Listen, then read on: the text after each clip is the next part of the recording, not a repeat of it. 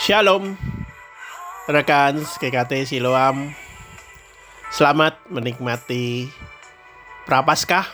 Kita menyambut Paskah saat ini.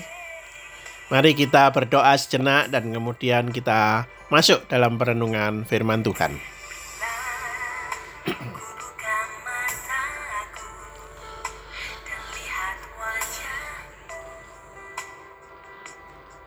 Yohanes 13 ayat 1 sampai 20 itu kisah tentang Tuhan membasuh kaki murid-murid. Biarlah kita bisa membaca sejenak Yohanes 13 ayat 1 sampai 20 ini.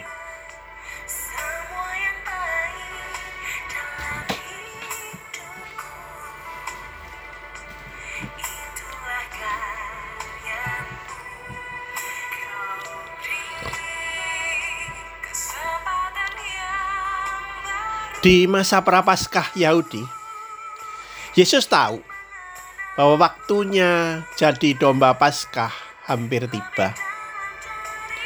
Yesus sangat mengasihi murid-muridnya. Rasa kasih sayang itu ditunjukkan dengan membasuh kaki murid-muridnya semuanya. Budaya membasuh kaki ini biasa di zaman itu. Seorang budak di rumah keluarga wajib membasuh kaki tuan-tuannya, juga para tamu, supaya bersih dari debu atau pasir saat masuk ke dalam rumah.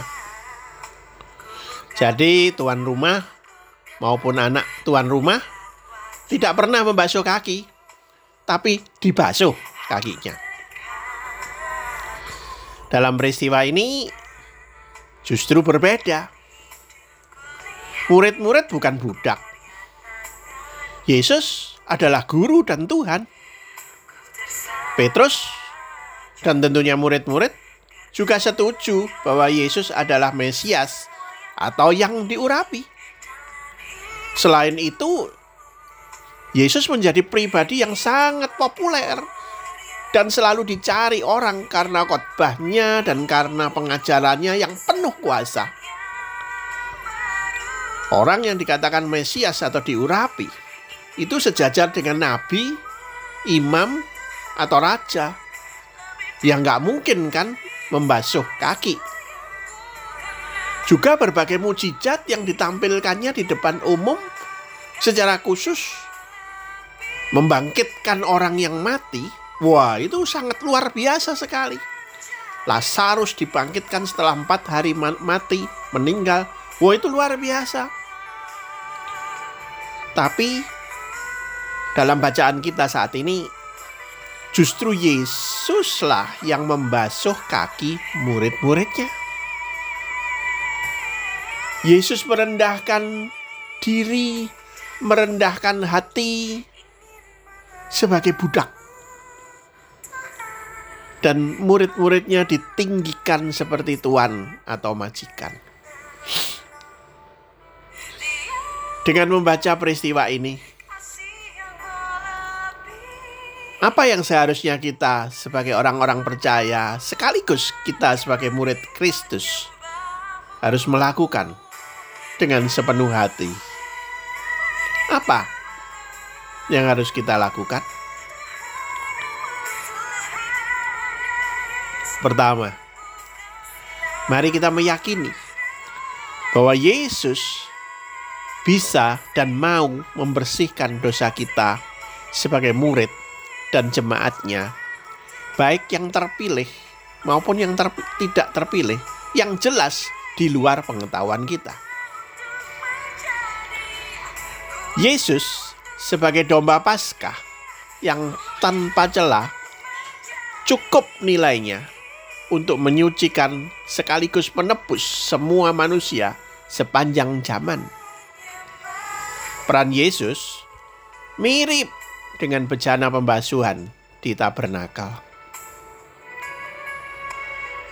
Kedua, Yesus sebagai pemimpin mau merendahkan hati dan diri, turun jauh menjadi seperti budak demi muridnya yang dikasihinya, termasuk yang mengkhianatinya.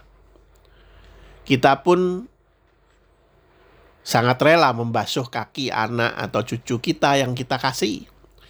Mari kita lebih lagi merendahkan hati, merendahkan diri untuk melayani sesama murid atau sesama umat untuk membersihkan mereka dalam nama Yesus.